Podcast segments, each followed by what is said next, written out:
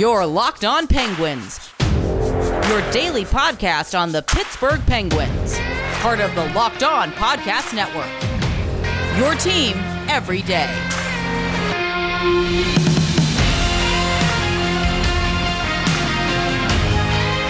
Hello and welcome to a Wednesday evening episode. And yes, this is indeed a Wednesday evening episode of the Locked On Penguins podcast. I'm your host, Hunter Hodes. Remember to follow me on Twitter at Hunter Hodes. Follow the show's Twitter at LO underscore Penguins. A reminder today's episode is brought to you by Locker Room. Download the app and join me this week on Thursday, tomorrow, to get in on the action. Locker Room, changing the way we talk sports. And speaking of that, before we do get into today's show, um, yes, the locker room will be tomorrow night after the Penguins game in Boston. I was thinking about doing the, the one on Saturday, uh, but I might be doing some other stuff for work, and I'm also maybe be spending time with my girlfriend that day watching the game. So I don't really want to uh, do a locker room after that game, even though it's a one o'clock game. So I think I'm just going to do it uh, Thursday evening, like I did last week when the Penguins beat. Um, was it the Buffalo Sabres? I think, but still a lot to get to for today's show. Have some injury updates for you all in case you guys do not see on Penguins Twitter or check their Facebook page or Instagram or whatnot. Um, got some interesting comments from Brian Burke. We're going to get into that, and we're also going to preview the matchup against the Boston Bruins, a big series against the Bruins um, this Thursday and Saturday. They ended up coming back last night. I thought they were going to lose again to New Jersey. Going into that game, I think the Bruins were uh, one in four against the Devils this season, and they were down, I think, three to one, four two, something like that in the third period. But they were to come back and not only uh, take it to overtime in a shootout, but win the shootout. So big two points there for Boston as they are seven points back of Pittsburgh with four games in hand. So if they won those four games, they would be just one point ahead of Pittsburgh. If Pitt, the Penguins can just get a split um, in these two games, I think they would be uh, pretty a-okay with two more games remaining against the Bruins. Both of those will be in Pittsburgh. We'll have more on that matchup coming up um, in, in a later segment. But first, let's just get to some injury talk. Um, Brandon Tanev was back at practice today. That is huge news. Most of the injury news, honestly, was good news today. Um, the only bad news, Tristan Jarry likely will not be playing tomorrow and probably not on Saturday either. He was not at practice. Sullivan did confirm it is an upper body injury and that he is day to day. So um, the good news is with that, it's not week to week like Evgeny Malkin's or Kasperi Kapanen's or even uh, Teddy Blueger's, though Blueger might be back sooner than Malkin or Kapanen. He was also back at practice today in a no contact jersey. So he's probably still a little bit away, but I would assume if he's already back in practice wearing no contact, he's probably going to be cleared for contact if everything goes well. I would guess in the next few days, and he'll probably be back for game action next week. I would be pretty surprised if he did not come on this road trip with the Penguins. I would assume also that Brandon Tanev will be back in the lineup on Thursday against the Bruins. So that'll be two of the top nine forwards back in action. Of course, they are still without Blueger, Kapanen, and Malkin. Still no update on Malkin and Kapanen. They're doing their off ice rehab. I, I do not think Gino has started skating just yet. But, you know, going back to the goalie thing, you know, it is good news that it's day to day, but, you know, we also said that about Brandon Tanev when he mysteriously missed a game and then now he's missed the last, what, five to six games, something like that.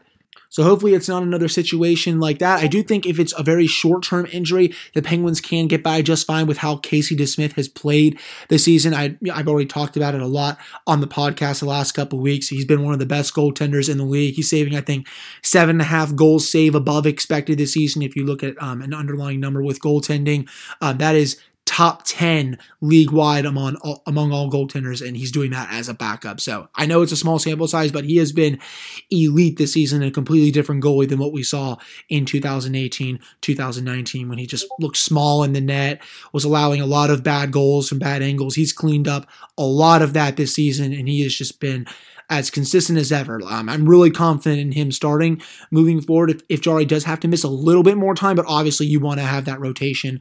Um, or you know you want to have both goalies back and playing at a high level um, in a perfect world. But I would assume for now, like I said, it is going to be Casey DeSmith, and you can just hope that he continues to play at the high level that we've seen from early February from him. Other stuff at practice today, this is probably a little funny to talk about. I don't really bring this kind of stuff out, up that often, but Kris Letang is now sporting a mustache, and it just it looks like my mustache that I had back uh, as a 16 year old in high school. It is something that I don't think the world needs to see anymore. He probably should just save, shave it so we can see that beautiful flow that he has. I mean, there are not many people in the world that have better hair than Kris Letang. And yes, I just called Kris Letang's hair gorgeous on a Locked On Penguins episode. If that brings you away from my podcast, um, I 110% understand. But, you know, going back to the actual lines for practice, um, just trying to find them here. If I can just find them from Pens Inside Scoop, excuse me. Guentzel, Crosby, Rust. Obviously, they're not going to touch that. Zucker, McCann, Rodriguez, They're not going to touch that either until Malkin comes back.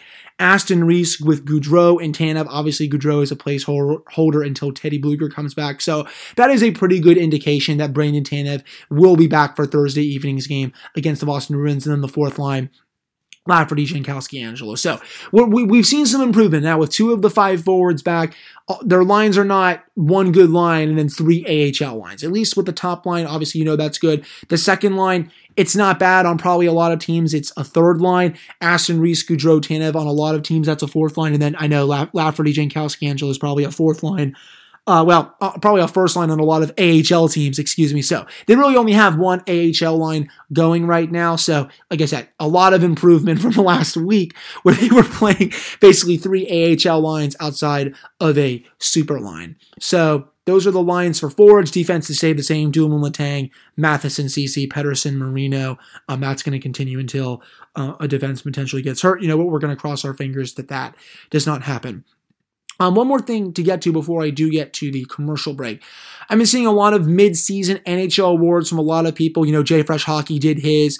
Um, he actually had Sidney Crosby as a finalist for the Selke Trophy, and it's like, wow. Like, I don't know why so many people that vote for this award do not have Sidney Crosby as a finalist. I'm glad that Jay Fresh does because, you know, he uses a lot of analytics to go into um, the makings of his ballots. I think he has Adam Fox winning the Norris wouldn't mind that. He's been an offensive force, this year, excuse me. I know defensively he hasn't been the best and his metrics aren't as great in that department, but um, he's one of the best offensive defensemen in the league, and he's only going to continue to get better. He's, I don't say this very often when it comes to rival teams, but a player like Adam Fox is going to torture the Penguins for years to come. People, Penguins fans need to start getting used to that name because of how good he already is and how good he's still going to be. But you know, getting back to my Sidney Crosby Selke Trophy talk, um, he's just become a complete 200 foot player around the league. I'm sure some of you all are aware that the Patrik Laine article that came out from Columbus yesterday that they're trying to turn him into a 200 foot player. I mean,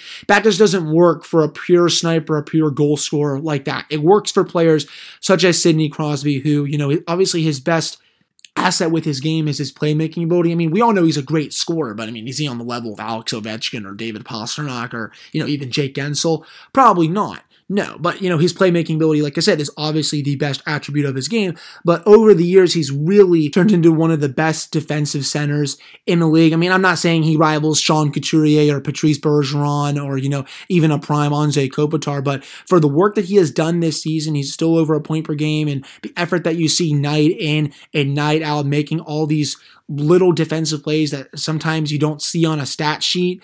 Um, he just He's been snubbed for this award, I think, the last couple of years. I think his best placement is fourth. I really think this is the year that he is a finalist for it, and I really hope that a lot of the members of the PHWA reward him for his great play in both zones. And just looking at the numbers overall for Sid this season 547 minutes, his possessions around 52%, um, goals for, goals allowed 22 to 15. Um, last year it was only 30 to 30. So obviously he's not going to get a lot of Selke Trophy for that year, but I think in 2018-19 when he finished fourth, it was I think that was the year he actually did finish fourth. He had 82 goals for, 43 against. I mean, he's not on pace to do that this season, but it's no wonder he finished fourth in the Selke that year with how good he was defensively. His goals for percentage, 59.4%. His expected goals percentage is 52.5%. Scoring chances for, scoring chances allowed against, 251 to 212. Last year was only 300 to 295. In the year that he finished um, fourth, I believe, 653 to 510, which is just sensational. His scoring chances for percentage, this all comes from natural stat trick, by the way, 54.2%. And look at his high danger so far this year. He's only been on the ice for 92 high danger chances allowed against, and um, all the game he played in 41 games last year, he had 120. We've all, he's obviously only played in 35 this year, but he's not going to get to 120, I don't think, at the 41 um, game mark this season. And then in 2018-19, 293 to 207 and high danger goals for 13 to 11 this year. So he is excelling, like I said, at both ends of the rink, and I will be very mad online if Sid does not get to be a finalist for that award. I am all aboard the train of Sid for Selke finalist this year. I don't think he's going to win it, and I don't think he deserves to win it, but I 1000% think that he should be a finalist for it. And if he continues to play the way that he is, especially offensively, I could see him being a dark horse for the Hart Trophy as a finalist. I don't think he'll win that. Um, you have a hard time convincing me that it's not going to be one of Connor McDavid or Leon Draisaitl, especially McDavid. The guy has like 62 points in 35 games, which is like what 1.5. Almost, guys, that's almost two points per game at this mm-hmm. point it would not be surprised if he somehow breaks 100 points this season. And no, I am not joking whatsoever when I say that. But that'll do it for this segment. I just had to get my thoughts out on that situation. Coming up in the next one, we're going to get to some comments from Brian Burke that came out earlier today and just my thoughts on that and what kind of player they could be targeting. Another trade target for you all that I not have not really discussed on the podcast before. Hint, hint, he is a Los Angeles King. So I will leave you all with that. But before we do get to the next segment, it is time to talk about, firstly, locker room. It's the perfect place to start or join conversations around the league. You'll find fans just like you on locker room for watch parties, debates, post-game breakdowns, and of course, reacting to some big news or rumors. You'll have a chance to chat with me and other people and even have a chance to be featured on the Locked On Penguins podcast through our locker room conversations. Like I said, be sure to join me tomorrow night. I'll be hosting a room probably after the game, like 9 30, 10 o'clock, something like that. You can go download the free locker room app right now. It's currently available on all iOS devices. They have not released something for Android just yet, but I think that is coming. Be sure to create a profile, link your Twitter, and join the NHL group for the latest league updates. Follow me at Hunter Hodes to be notified when my room goes live. I know you won't want to miss it. I'm planning to be live, like I said, this week, Thursday at around 9:30 p.m. Eastern Time. I can't wait to hear everyone's thoughts on the Penguins and see you there. Locker room, changing the way we talk sports. We also cannot forget about the Built Bar March Madness Championship. And yes, I am a little mad online because Cookie Dough Chunk somehow got to the national championship and beat Cookies and Cream. For whoever voted on Cookie Dough Chunk, you should feel ashamed of yourself. It is not nearly as good as Cookies and Cream. And I question a lot of these people's life choices overall with the fact that they voted for Cookie Dough Chunk, that they'll just vote for other stupid crap. But in the other matchup, we have today, mint brownie versus coconut brownie chunk. I mint brownie should win that, and then I honestly would probably vote mint brownie to win the national championship. But like I said, cookie dough chunk not being there is a 100% total scam and you know you just you hate to see it for that but you know you can go to builtbar.com or bar underscore built on twitter to vote right now remember to use the promo code locked15 to get 15% off your next order that is locked15 to get 15% off your next order at builtbar.com and you can check back to see who won today's match and who will become the best tasting protein bar all right, welcome back to this episode of the Locked On Penguins podcast. I'm your host, Hunter Hodes. Remember to follow me on Twitter at Hunter Hodes. Follow the show's Twitter at LO underscore penguins. So I know, I'm sure, as some of you that listen to this podcast, you've probably already seen the article that came out with Brian Burke talking to, was it Mike DeFabo or was it Matt Vensel? Excuse me, let me just double check this real quick. It was Mike DeFabo, excuse me. So, Mike DeFabo, great story um, talking to Brian Burke, just get his thoughts on the trade deadline. Um, go follow him at Mike DeFabo on Twitter. So, this was the quote that Brian Burke, a couple of them that he said. He says, I'm a big fan of not going to a gunfight with with a knife. So basically what he's saying for those that don't are not aware he, he wants to bring in more toughness to the lineup. And so he wants to basically you know have a gun to a gunfight. So sully and i will have to thrash that out at some point. I agree with him in general that you should hurt a team on the scoreboard but i also think there are times when it helps to have those types of players dressed in the lineup. Here is my sentiment. I talked about this last week.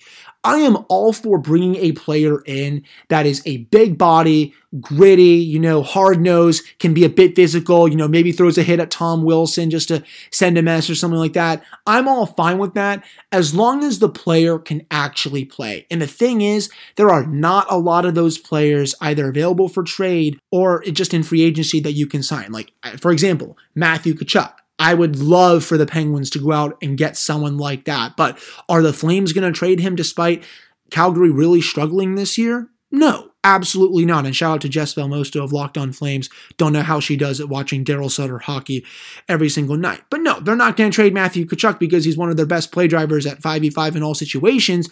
And he's also, like I said, a hard nosed, gritty player who can get in people's faces. So he's you're not going to get him. You're not going to get a player like Tom Wilson, obviously less dirty these players are all locked up to extensions because they're great offensively. Like a Blake Coleman situation too. You think Tampa's going to give a player like that up? I still don't know why New Jersey gave up a player like Blake Coleman, and they really didn't even get a lot back for him. That's the thing. I honestly think Tampa kind of fleeced them in that deal. Um, so there's a couple options out there. Um, I'm going to get to that in just a second. Um, Burke also said, I think people know how Brian Burke teams play. Yeah, Brian, they play like shit. Um, sorry, I, I had to throw it out there just because in the last like decade, decade and a half that he's been president of hockey operations or has been a GM of the team. You know, he's president of hockey ops, I think, in Calgary, and then in Toronto, I think he was the GM, president of hockey ops, one of the two. They've won like two playoff series and been in the playoffs just a couple of times. I think in Calgary when he was president of hockey ops, um, the Flames won one playoff series, if I want to recall correctly, and then didn't do anything after that as long as he was there uh, working with Brad Treliving. But, you know, the good part from that article was that he did say Ron is the GM, he makes the calls, he makes the final decisions, and I will support him almost no matter what. So that made me happy. Hopefully, Ron um, does not listen and goes out and gets a body like Milan Lucic or something like that. That's the kind of player I want the Penguins to stay away from. Uh, I, this, we have society has grown past the need to have a Milan Lucic kind of player in your na- in your lineup, excuse me, every night, just taking runs at players and not contributing anything um, at either end of the ice. You just you don't need it, and I'm sure Mike Sullivan would agree. You, you all remember when Jim Rutherford went out and acquired Ryan Reaves. Mike Sullivan, you know, he talked it up at the draft because I mean, what, what's he gonna do? Shit on his general manager? Absolutely not. I mean, basically just asking to get fired if you do that. Um, but as the season went along, he started scratching him. And then they ended up trading him not even a year later because Sullivan even admitted when the trade happened, I think Rutherford said the same thing too, he wasn't going to play in the playoffs when the team was fully healthy. So Sullivan does not care for that kind of player. And I also side with Mike Sullivan, where yes, it's better to hurt them on the scoreboard. I said this last week in case you all did not hear as well. Wouldn't it be awesome if a player like Tom Wilson or someone like Brad Marchand or someone on the Islanders, Matt Martin, Cal Clutterbuck, they take a stupid penalty. It's the clinching game, right? They hit a player, Penguin player let's say it's Sidney Crosby. And it's a five minute major. The score is tied in the third period. You're up three games to two, or it's game seven. You score a couple of goals. Um, on the power play, or even if it's a two minute minor and it's a stupid hit, dumb penalty by a player, and you score on that power play and you ended up winning the game with that game winning goal, you can go up to that player in the post game when you shake their hands and say, Hey man, I really appreciate you costing your team the game. Thanks for being such an idiot on the ice and trying to be physical for no apparent reason. And you can just laugh at them. That's the best medicine for combating this physicality issue. it's they don't need any more big muscle or whatever. You know, I saw the Islanders had like 50 something hits um, on Monday night when the Penguins last played. They lost the game. Like, does anyone really care that the Islanders had 50 something hits? It didn't impede the Penguins at all. Yes, there could have been calls that went for the Penguins when it was up, they were up two to one, but they still won the game and they played probably their best defensive period of the season in the third period as Islanders really only had one good 90 second zone shift. So, I mean, it didn't really do anything at all. Um, we all know Brian Burke's big thing, it's truculence, but I'm really hoping that Ron Hextall, you know, maybe he uses his analytic team um, to his advantage here. I also said this today with Wesley Euler on the afternoon drive on ESPN Pittsburgh. Um, Brian Burke is kind of that guy from Rocky Five. Have, have any of you all seen the Rocky movies? Just from Rocky Five, there's that guy. I can't remember his character. He's trying to get Rocky and his student Tommy Gunn or whatever to fight at the end of the movie because that was coming down to because Rocky was training him. That's the kind of person that Brian Burke is. He's a promoter for this. He's like a Pat uh, from the Dying Alive podcast. He does stuff for KDA, he, KDKA, excuse me. He described it good today too. He's basically like a WWE promoter. You know, I took it a step further and said he's kind of like that promoter from the Rocky Five movie because he's just trying to get two people in the ring. He's just trying to see fights and all that when there's really no need to say. And he's kind of like um, the PR voice right now sometimes for the Penguins because Ron Hextall doesn't do a lot of media. Though I will say Hextall did say on the GM show with Josh Getzoff, um, he said he's looking for a big physical forward to add if he can find one for the right price before the deadline. You all know my thoughts on Anthony Mantha. He makes a lot of sense. He's his underlying numbers offensively are outstanding. I've talked about that on the podcast a couple weeks ago. Um, you can look at his numbers on Hockey Viz, Evolving Hockey, all that. His defensive metrics are also elite. Um, another player that I think they should go after and probably will not cost a lot before we do get to the next segment, Dustin Brown. Um, he's enjoying a very good season with the Los Angeles Kings, even if you don't even look at the underlying numbers, and I'll get to that in just a second. Uh, I'm just going to his regular stats here from Hockey Reference, but 14 goals, 21 points in 31 games. It also helps that his shooting percentage this year, everyone, is almost 16%. He's a career 10% uh, shooter. Last year was his average. He shot 10%. He had 17 goals, 35 points in 66 games. The year before that, 22 goals, 28 goals. So this is a player that makes a lot of sense for the Penguins if they want to go out and get a big body. He's six foot, 210 pounds. He's I know he's 36 years old. Um, his numbers have gone down a little bit um, over the years, but this is still a good player. I mean, he's only a few years removed from a 61 point season um, in 2017-18. Yes, he had 28 goals that matched his uh, second second most um, for his career. Excuse me, um, with goals. And then if you go to his underlying numbers, um, if you look at his isolated 5v5 impact, you know, it's a minus 0.3% expected goals for for uh, Micah's chart. Last year, it was a bit worse at minus 1.8, just because um, he, he, finished with 17 goals in 35 points in 66 games, but this year in already 31 games, he has 14 goals. So he's still on pace to shatter that with about 25 what is it, 20, 25 games to go, something like that. His defensive metrics, not the greatest, you know, plus 4.5 in expected goals allowed. Um, there's a lot of red on his chart around like the slot areas a bit to the, uh, the right side of the net. It's better than it was last year, though. It was basically 6.1% expected goals for. But, you know, Brown is also a player that's playing a lot of minutes with the Kings. If the Penguins could just stick him on a third line, maybe you could honestly run a third line of Jason Zucker, and I'm just spitballing here, everyone. They could honestly run Jason Zucker, Jared McCann, and Dustin Brown, and that would be a pretty good line. Obviously, you have the Guentzel Crosby Rust line, and then on the top, on the second line, Malkin, Kapanen, and I don't know, Evan Rodriguez or something like that. Or, you know, they can just put Dustin Brown with Evgeny Malkin or something like that. But I think he works best as a third line right winger. I mean, so his underlines, they're not terrible, but that they're also not nearly as good as they used to be. I mean, speaking of that 2017 18 season, which was insanely good for Brown with that 28 goal, 61 point season, his expected goals for that year was 6.9% plus, his defensive metrics minus 3.1. If he can somehow get back to that, for the Penguins down the stretch. And I think I'm not sure. Is, I'm wondering if he's is under contract again for the next season. Let me just research that real quick here um, from Cap Friendly. So yes, he has one more year left, 2021, 2022. So this makes a lot of sense for the Penguins to go after a player like Dustin Brown. And like I said, I don't really think the Kings are going to ask like for a haul for him. And they'll they'll get something back from him, but they're not going to ask for something in, too insane. And you know, to end this segment, Brian Burke did say that Ron Hextall has said he will not be trading their second round pick in 2021 for this year because you know obvious reasons they want to at least have a little bit of hope for the future, and they're not going to trade the core or anything like that. But he did also say that they are open for hockey deals where players get moved and not so much prospects or pick. So I did want to end with that before uh, going to the next segment. We're going to preview the series against the Bruins a little bit, just about three, four minute preview, something like that.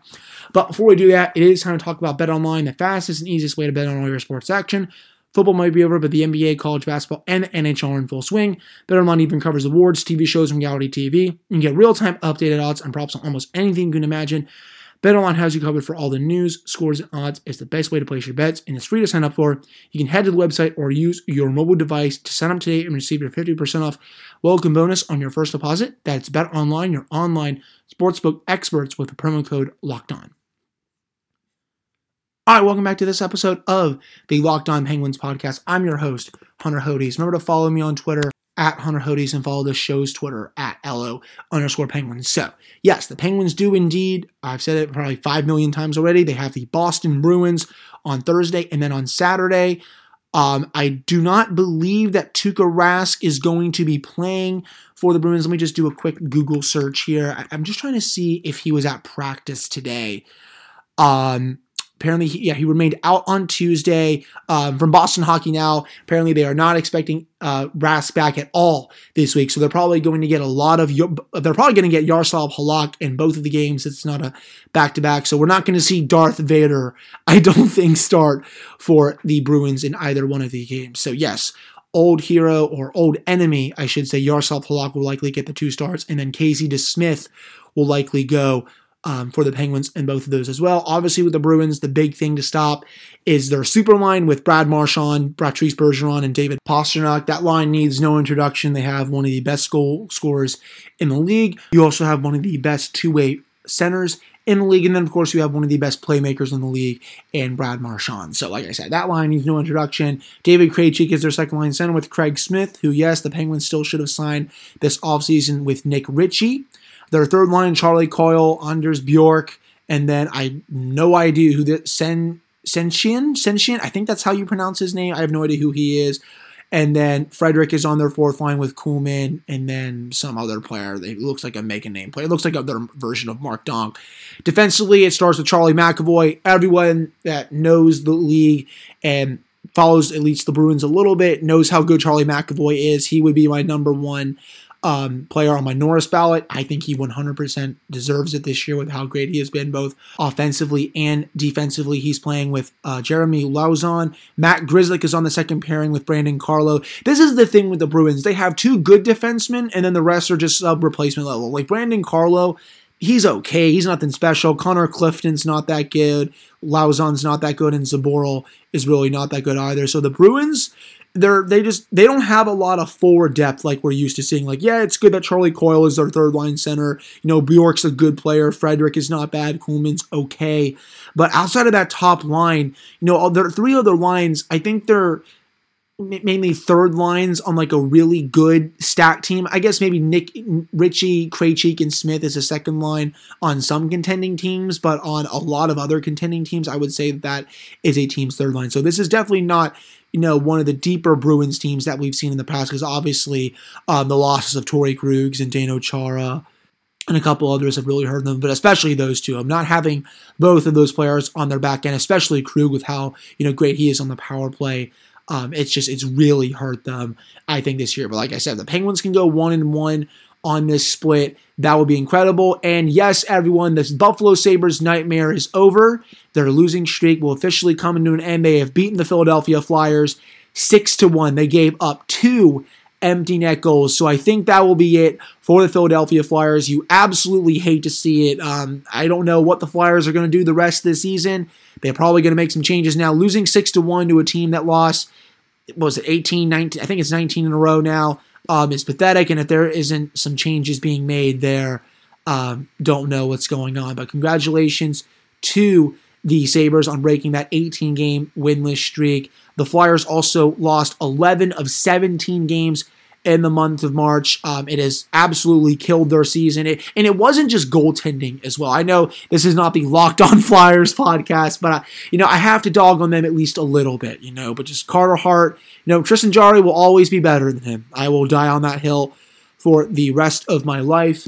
And but just watching the Flyers, they looked dead inside um, for a lot of their games, and you know they're definitely not going to make the playoffs at least in my opinion. But I think that'll do it for this episode of the Locked On Penguins podcast. I really appreciate all of you listening for the month of March.